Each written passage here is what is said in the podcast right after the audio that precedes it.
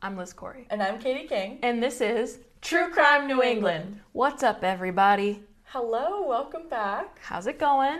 Good, how are you? Oh, fine. Living the dream. we're here, we're doing it. I'll say it every time. Damn right. Yeah. Just excited to be recording, Yeah, spending for sure. time with you. Oh, Oh my Liz. god, so sweet. How cute. Y'all, because it's so fun, and you know what? We do a lot of research, and when we can finally like put this together, Mm-hmm. it's a lot of fun. Oh my god, it's so much fun. Mm, So I'm always good when I'm recording and doing doing what I love and not getting paid. It's a labor of love. It's a labor of love. Yeah, but it's Yes. worth it, It's so worth it. especially with all the DMs and the emails we get. Oh my god, Yeah. we've gotten so many lately. Oh my god, yeah, you guys have been keeping us busy. We love it. We love Yes. interacting with you guys. It's been crazy. We've, you know, since we came back from our holiday break, we got an influx of followers and DMs and emails and listens, and it's been so amazing. It's been so amazing. So hello to all of our new friends What's that have come up? to join us. It's really nice to have you. Yeah. We hope you stick around for a little while. We're working on it. We're getting better. We're improving and we're taking your criticisms and your constructive constructive criticisms and your helpful tips and we're taking them, we're using them. So I hope I don't disappoint you. but it's just so nice to get all these emails. They're almost all like hi, I love the show. Here's a little case that I have. And it's like, oh my God, thank you. It's so nice. So someone named Gail, hi Gail, if Hi. you're listening. Um, Gail sent us an email with a couple different cases out of Maine. Yes. And one of them I was like, oh my god, no way, somebody else knows about the alien house in Bristol. I saw that. I mean, I responded to their email Yeah. and um, I added it to our list. And then you saw that and you were like, hey, the alien house, how do you know about that? I was like, shut up, because over the summer I went there. I took a three hour road trip. Oh my and I God. went there. Um, so the reason we wanted to talk about this in the intro is because I'm gonna post some photos I took on my film camera on the Instagram. yes. Um, true crime, any all lowercase Instagram. Follow, Mm-hmm. Follow us. us. Please. Um, but I was like, it'd be so cool if we could do a whole episode on it, but there's no information. So it's this crazy house. It's called the Alien House because it's just the structure yeah. is so strange. you showed me pictures that you took Yeah. and I was like, this does not look functional as a home. It's so crazy and it's completely abandoned, so you can go inside. There's graffiti everywhere. Um, there used to be this structure where it would have been awesome to stargaze or Yeah. talk to aliens. I don't Sure. know if that's the reason, but Oh, maybe. it's this triangle shaped house, and then you climb all the way up the stairs, and it's just so strange. And then there's this column Oh. with a ladder, and you can climb up the ladder and get to a 360 outlook on Like the a top. cupola or something? Yeah, almost. Yeah, In the middle of the woods? in the middle of the woods, Oh. it's down this dirt road. Mm-hmm. It's so scary. This long dirt road. My car almost got stuck a couple times. Um, we don't condone trespassing, by the way. This is just something I did. Yeah, this is don't do don't as condone I say, trespassing. not what I do. It's Enjoy the first grade. pictures that I took, so you don't have to go. Yes, she she did a big sacrifice for us and here, I'm guys. not disclosing the location, so don't ask me. Yes. So these two houses were built for an artist. Okay. No one knows who this artist guy is. Okay. But he must be very particular because these two houses were almost done. And then they just stopped building. Stopped. I guess it Wow. wasn't to his liking or something. Do you know but- when they were built? No, but it's pretty recent. Oh, recently. Okay. I think it was within the last, I want to say within the last couple decades. Okay. Like it's not old, old, yeah, yeah. It doesn't look old, No. old like that. but it's so crazy. There's all this crazy graffiti, Mm-hmm. and there was furniture at one point, but then you go and everything's trashed from vandals. And I just wanted to go and take pictures, but it's really, really cool. So, Gail, thank you so much for sending that in to us. Yes, that was a great suggestion. Um, Yeah, because I um, Mm-hmm. got to go. I drove three hours one way to go take pictures of this thing, and so it was must so have been worth it. Yeah, It yeah. was amazing. Did you feel like eerie in it? It felt okay. It was more eerie because Mm-hmm. of the graffiti. Okay, sure. There was a graffiti clown staring at me Oh, when I walked in. Some of the wood was rotting because the ceiling had kind of caved in. Mm-hmm. Yeah. Um, and so you had to be really careful where you stepped. And so as I'm like tiptoeing in, I'm being so careful. There's a bee's nest or a yellow jacket's nest there. I can hear them and they're kind of flying around. But it was okay. It was safe. Okay. Um, just broken glass, beer bottles, beer cans, Mm-hmm. Yeah. teenagers doing stupid shit. Yeah. But yeah, That's so no, it cool. was so so cool. Oh, that's It was awesome. so cool. And then me and my friend that I went with wanted to climb up to the top of that structure, Yeah. but it just was not safe Yeah. because the ladder was exposed to the outside. Oh, so it was so- all splintery and And probably wicked weathered and Yeah. stuff. Wow. and it's straight up and down. It's a ladder built in. It's like rungs built into the side. So I'm like, you can get up, but how the fuck you gonna get down? Yeah. That's creepy. So I just looked. I didn't just climb. yes, I admired it. Yes, if you will. exactly. Cool. Yeah, but the Alien House um, in Bristol, and you guys can try to find out where it is. Good luck. But we won't tell you. wow. Yeah. Thanks, Gail. Yeah, so thank you so much, Gail. That made my whole day when you Yes. sent us that. And what made my whole day when we got that email was that they signed it off with P.S. I love all of your cats' names. I loved that. I was like, yes, absolutely, you should. Thank you. We felt so appreciated. yes, and I mean the girls, of course, were like, thank you. You know, They feel loved. they feel loved. They just want to be a part of our podcast. Of course. Yeah, they they all love the appreciation, and even though Ladybug um, has a foot fetish, I still love her. um, but anyway, that was just a little fun talk of oh my god, we love our followers, which we do. They send us great emails and DMs. Before, of course, the usual uh, bringing it back down to sadness kind of deal, which we do often, and today is no exception. Yep. So while last week we did end with a positive note because James Tillman was exonerated from a horrible crime, unfortunately this one is just not a happy ending like that. No, and it's morbid in a whole lot of different ways. Yeah, it's it's intense and it's one of those ones that it what makes it worse is that it's not solved. So I just finished reading Green River Running Red by Anne Rule. It took me like two months to read it, but it was so good. And obviously, it's about the Green River Killer, Gary Ridgway. And when we were doing research for this case, it started to kind of remind me of Gary Ridgway because he he killed so many women, and they were all sex workers. Um, you know, he did awful, awful things to them, and he would just dispose of them. You know. In the Green River, or on the side of a highway, or like in brush, and this killer has the same kind of idea. So it's just crazy to me that, you know, this was happening just like it was out in Seattle, but here in Massachusetts. It's crazy. It's really crazy. And it's so fascinating too, but it's just really just a lot of names and a lot of sad situations and a lot of unknown. So it's just crazy, but it really reminded me of Gary Ridgway. And Yeah. of course, I cannot recommend Anne Rule's books more than I already do, but that one was particularly amazing. So this case is just kind of has the same feel.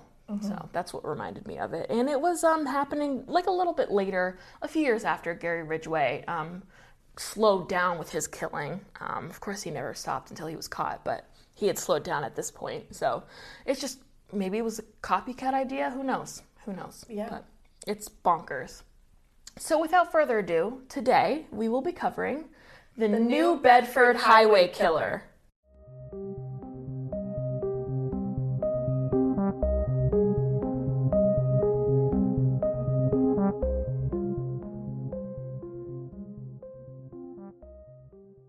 All right, so per usual, we will start with our sources. And Katie, will you please go first? Sure. I have Wikipedia, CBS Boston, FilmDaily.co, Unsolved Penn State. That was really cool. Um, I found them at sites.psu.edu E if anybody's curious. They did a really good job. Nice. Um, the Toronto Sun and then the Sun UK. Yes. All right. I had those also, as well as nacademic.com. I had um, a thread from Web Sleuths, which was there was a lot of people on that thread. It was awesome. Um, and something from a website called rmarkantrowitz.com. It was like a personal blog kind of thing. So, pretty interesting. So, this case is just, and it goes like this with really any serial killer. A lot of it is just listing names of victims, you know, when they were found, where they were found, and that kind of thing. So that's really what a big chunk of this episode will be. But I mean, I think we can all agree that it's only fair that their names get said and where they were found and all that. For sure. I think it's really important. So, yeah. Yeah. So, from around March of 1988 to April of 1989, an unknown serial killer was responsible for the deaths of between 9 and 11 women. Yeah. Nine are confirmed, and there were two more women that went missing around this time that it's pretty fair to assume that they were victims of his as well. Yeah. Unfortunately, the New Bedford highway killer seemed to prey on a certain kind of victim, and it's unfair to them, and it's unfair a lot of times in media, and especially back in the day, how these victims were portrayed.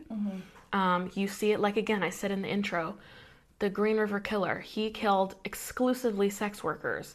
And of course, they were disregarded because they had high risk lifestyles a lot of them had a history of drug abuse and just naturally in the sense of where these cases go and how the victims are they don't get a lot of attention they get thrown aside because they quote unquote asked for it quote unquote they're living a dangerous lifestyle they didn't care blah blah blah um, unfortunately for a lot of the victims in this story the case is the same they were sex workers and some of them had drug um, abuse problems some of them had mental health problems it's just all a vulnerable population a high risk lifestyle that unfortunately leads to these crimes it's heartbreaking It really sucks. Um, among other similarities, most of the victims were between their 20s and 30s.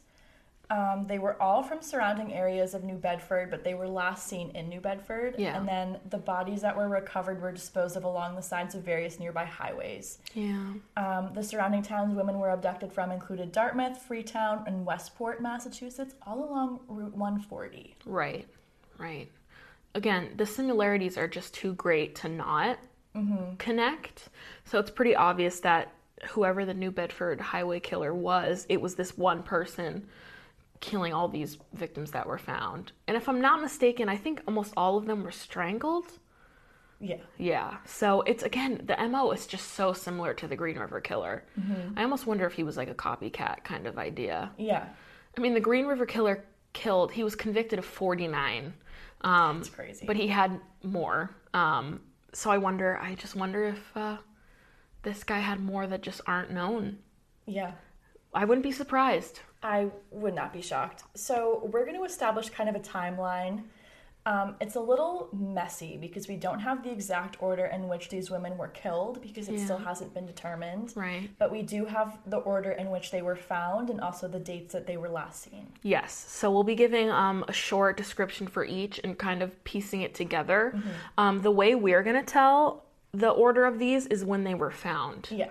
So, um, well, let's get into it. 30 year old Deborah Medeiros was last seen by her boyfriend on May 27th of 1988.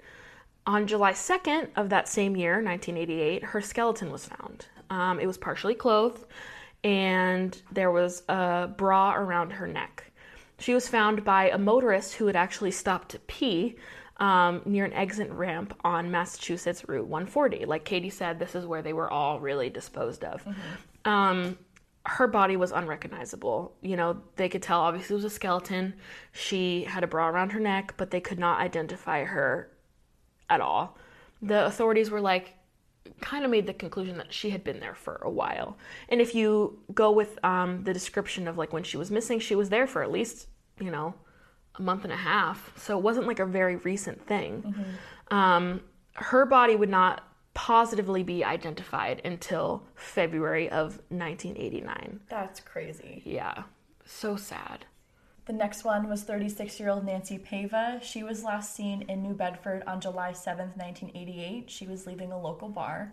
Her body was found on July 30th, 1988, along Interstate 195. She was a mother to two teenage daughters. Oh, That's so sad.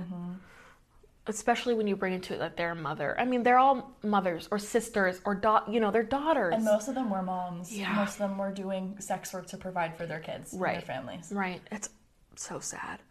Um, on the same day that Nancy actually went missing, 34 year old Deborah DiMello also disappeared, which is like, are you serious? This guy is ruthless. Her remains were not found until November 8th of 1988 in the same area where Nancy was left. Um, she was found off the eastbound Reed Road ramp of Interstate 195 by a state highway crew. Um, she had actually walked away from a prison work release program, like she kind of escaped, um, or at least, you know, she was supposed to be there and leaving would be legal trouble for her. Um, so she left that in Rhode Island in June of that year. Wow. Yeah. 25 year old Dawn Mendez was last seen in New Bedford on September 4th, 1988, and her body was found on November 29th, 1988, alongside Interstate 195. Yeah, she hadn't been missing, missing for very long. Ugh. I guess the authorities were kind of picking up on a, a theme here, and people were vigilant. They were looking out for these bodies now because they were all in the same spot. At this point, there's a pattern. For sure. And then the dates in which these women were going missing, they're really, really close to each other. I mean, just a couple days apart. Yeah, yeah. So it's crazy. Yeah, and it's crazy that they're being found so far apart in time, too. And they're not being found very far from each other. right. So it's crazy. So, not very long after Don Mendez's body was found, the skeletal remains of Deborah McConnell, who was also 25, were found on December 1st, 1988. Um, there were canines now involved in the search, and so there was an extensive, intense search party going on for bodies and just anything because. Like I said, there's a pattern. So her body was found. Um, she had been dumped off of Route 140, again similar, and she had been missing since May. So that's um a little over six months she was missing. Yeah, I know. That's crazy. Um, Deborah also had a bra tied around her neck and she was naked. Some of them were partially closed, some were. Yeah, and that's again that's the second time we've seen one with a bra over her ne- like around her neck. Same mo. Yeah. 28 year old Rochelle Clifford Dopierla was last seen in New Bedford in late April of 1988, and her body wasn't found until December 10th, 1988. She was along Reed Road in a gravel pit just two miles from Interstate 195.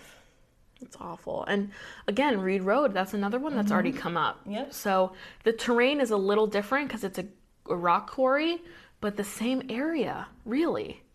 So this guy, you'd think he'd be like, oh, I should probably move my dump site. No. Dumbass. On March 28th of 1989, so it's been like three months since they found a body. Yep. The body of 28 year old Robin Rhodes was found off the southbound Mass Route 140. She was found directly across the highway from where Medeiros was found. Yeah, that's right. Um, and she was last seen in April of 1988, so almost a whole year ago. Yeah. What's crazy about Robin is that she herself wasn't a sex worker, but she had friends that were, and some of her friends are also victims. Yeah. It's crazy to connect them all together like The that. connections are ridiculous. Oh man. 26 year old Mary Rose Santos was last seen in New Bedford on July 16th, 1988, and her body was found by two boys on March 31st, 1989. That's so sad. She was along Route 88, just 25 feet from the road. And she had been dead for so long.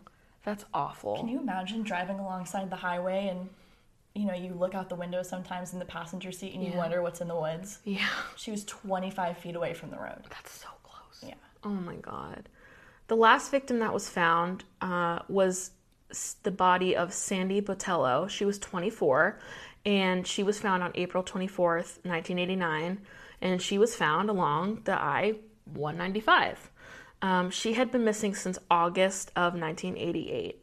So that brings it the total just one doesn't matter too many too many um it just breaks your heart It's crazy.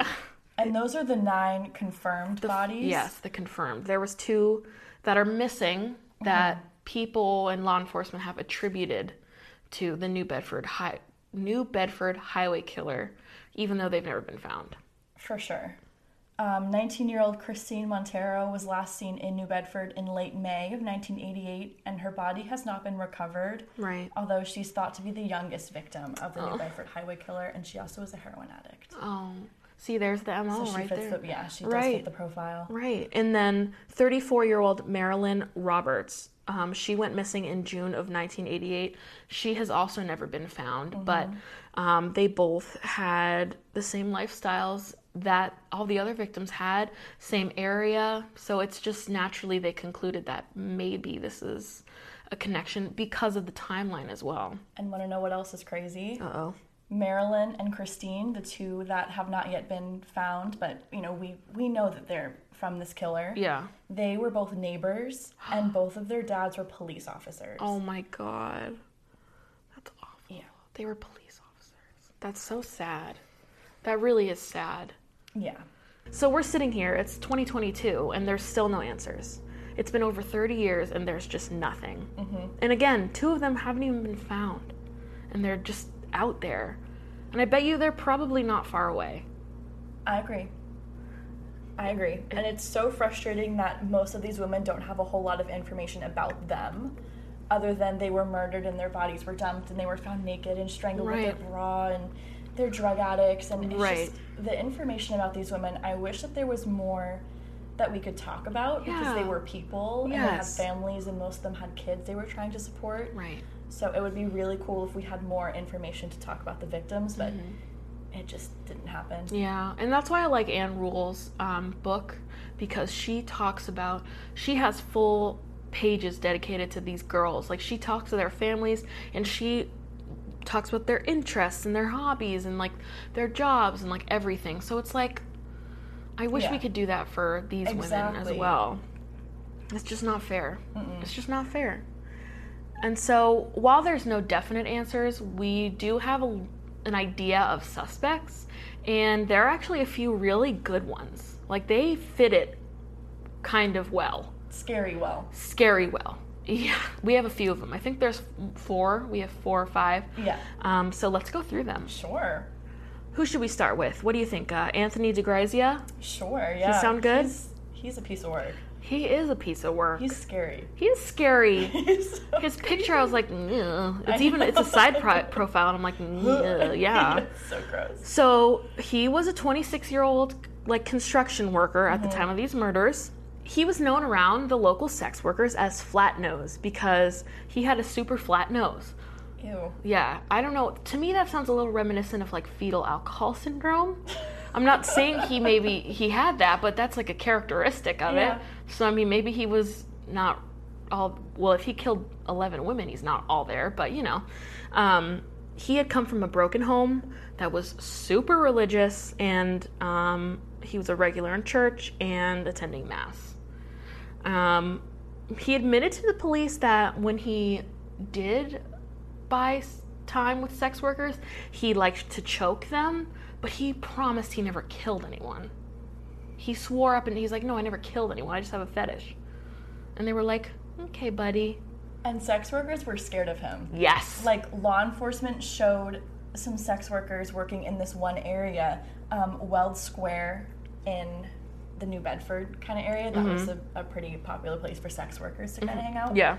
Um, so law enforcement was showing his picture to sex workers, and they're like, "Yeah, he choked my friend really aggressively. Yeah. you know, she said she turned purple. She couldn't breathe. Like, really, not just playful, kinky choking. mm-hmm. Right. Like, really scary, aggressive, pushing to the edge. Like, Yeah. I could kill you if I held on to your throat for thirty seconds longer, but I'm not Ugh, going to. that's like so he's he's testing the idea. He's playing with it. Yeah. Oh, yeah. He liked it.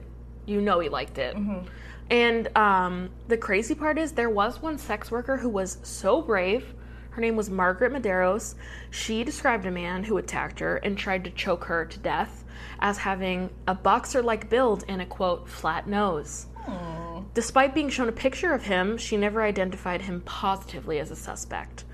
Um, the 22 year old Margaret, she was actually brought before a secret grand jury to testify about her attacker, and she stated there that the man looked like DeGrazia.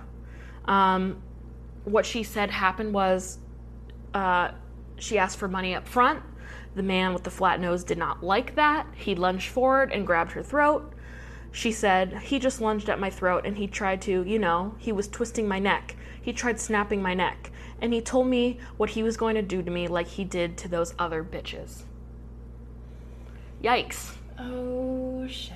I feel like it happens a lot where like these terrible people are like a spree killer or a serial killer and they've killed before and they're doing it again and they say the same thing like I'm going to kill you like I killed those other girls. Yes. And then the victim gets away and they're like he said this. You know, by the way, he said there was other girls. You know? Right. Like, hello. Let's let's check this guy out. Yeah. Please. Yeah. I'm not the first, and I'm not the only one he's done this to. Oh, it's it's crazy.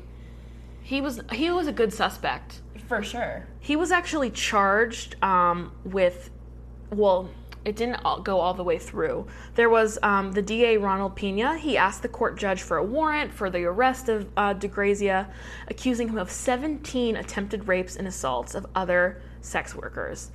And the worst part for DeGrazia is that he admitted to knowing the last victim, Sandy Botello.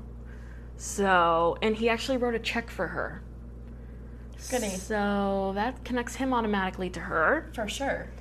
He ended up being charged with four counts of rape, six counts of assault and battery, and one charge of assault with intent to rape.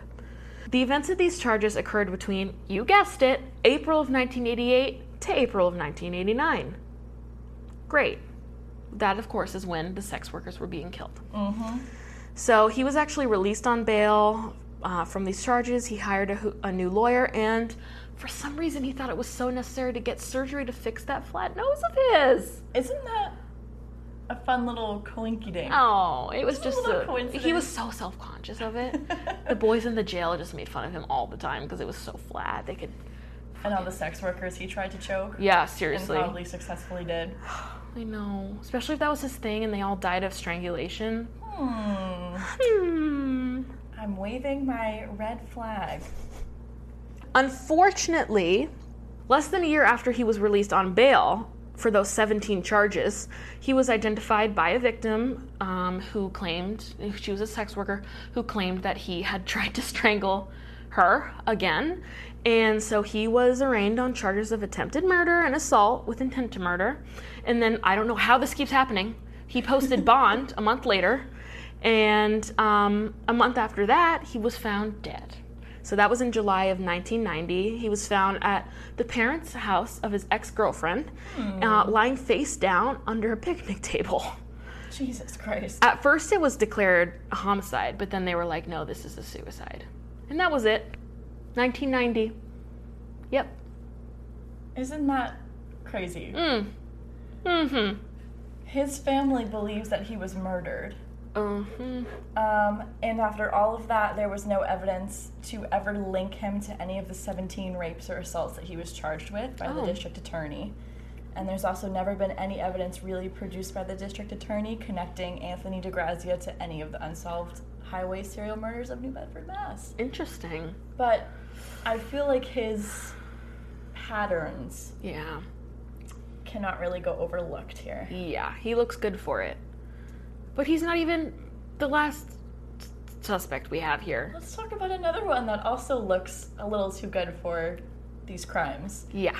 Our next suspect, 40 year old New Bedford attorney Kenneth Ponte, he was indicted by a grand jury in the murder of Rochelle Clifford Dopierla, who had been beaten to death and strangled. Remember her? Yep. she's Rochelle? One of the victims. Ponte had a history of drug use as well, and he also had a prior incident involving Rochelle Dopierla. Interesting. The district attorney suggested that Ponte had murdered Dopierla because she was allegedly planning to expose his drug activities. And you know what? That's pretty plausible. Yep. Sounds like it fits. Dopierla's mother stated that her daughter had once given her telephone number to Kenneth Ponte in case she ever needed to be reached. And Ponte admitted to having represented Dopierla in court in April of 1988, just shortly before her disappearance, when she accused another man of raping her. Wow. That lines up too too well. He also represented both Mary Rose Santos and Nancy Pava in court, and Nancy had also worked at his video rental shop. Don Mendez had once been spotted banging on the door of Kenneth Ponte's house, where Rochelle had also stayed for a brief period of time. Robin Rhodes had told her sister she was dating a lawyer who turned out to be Kenneth. So he had a shit ton of connections to not just one of the victims, but several. Yeah, that's like five right there. Uh huh. And it's crazy because if you think about it, if he's maybe the work he does as an attorney was centered around that area with sex workers, so maybe that's how he was meeting all these women. You know, like how he was having all this connection, and you know how for some fucking reason, a lot of times it's men think that they have a god complex and say, I will help the world by getting rid of these sex workers. First of all, you're not God. You're not even close. I would believe in God before I believed in you. Second of all, you're not ridding the world of like garbage. You're taking people out of this world that have families and lives.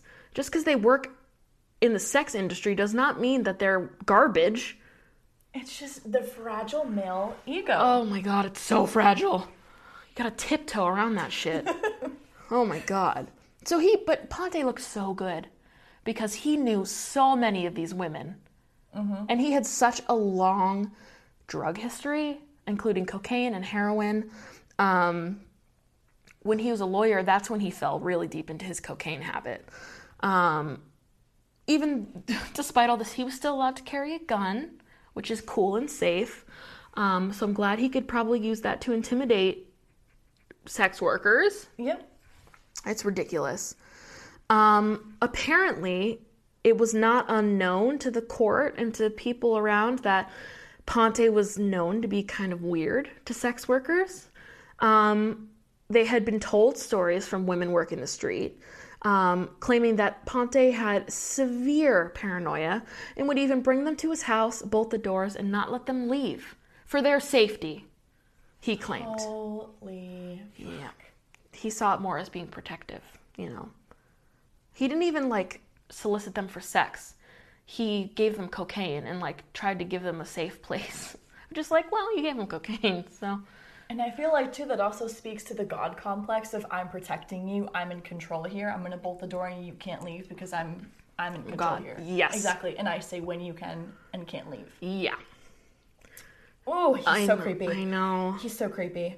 Um, he moved to Port Richey, Florida in September of 1988, and he was arraigned on a single count of murder on August 17th, 1990. He entered a plea of, quote, absolutely not guilty and posted a $50,000 bond. The murder charges were dropped on July 29th, 1991.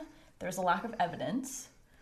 Yeah. Um, little fun fact here. yes. So the case went cold again for the New Bedford highway killings Yet again. until in May of 2009, police dug up the driveway and patio of Ponte's former New Bedford home with a backhoe, and they were unable to find any evidence linking Ponte to the crime.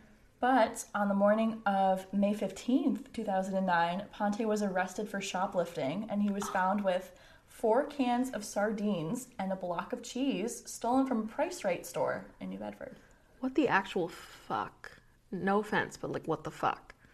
Why is he stealing from a Price Right? And why Four cans of sardines, and a sardines block and of cheese. cheese. I would at least get a bag of Doritos or something and like a Coke. I'm not gonna get a fucking. Has, has he had sardines before? They're disgusting. Four cans. bro. oh my god. So that was weird. yeah, That was very bizarre.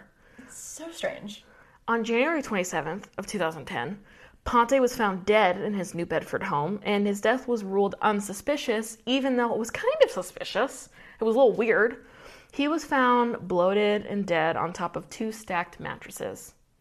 Maybe he just liked a little extra cushioning, I don't know, but it was weird. Maybe all the sardines clogged his arteries.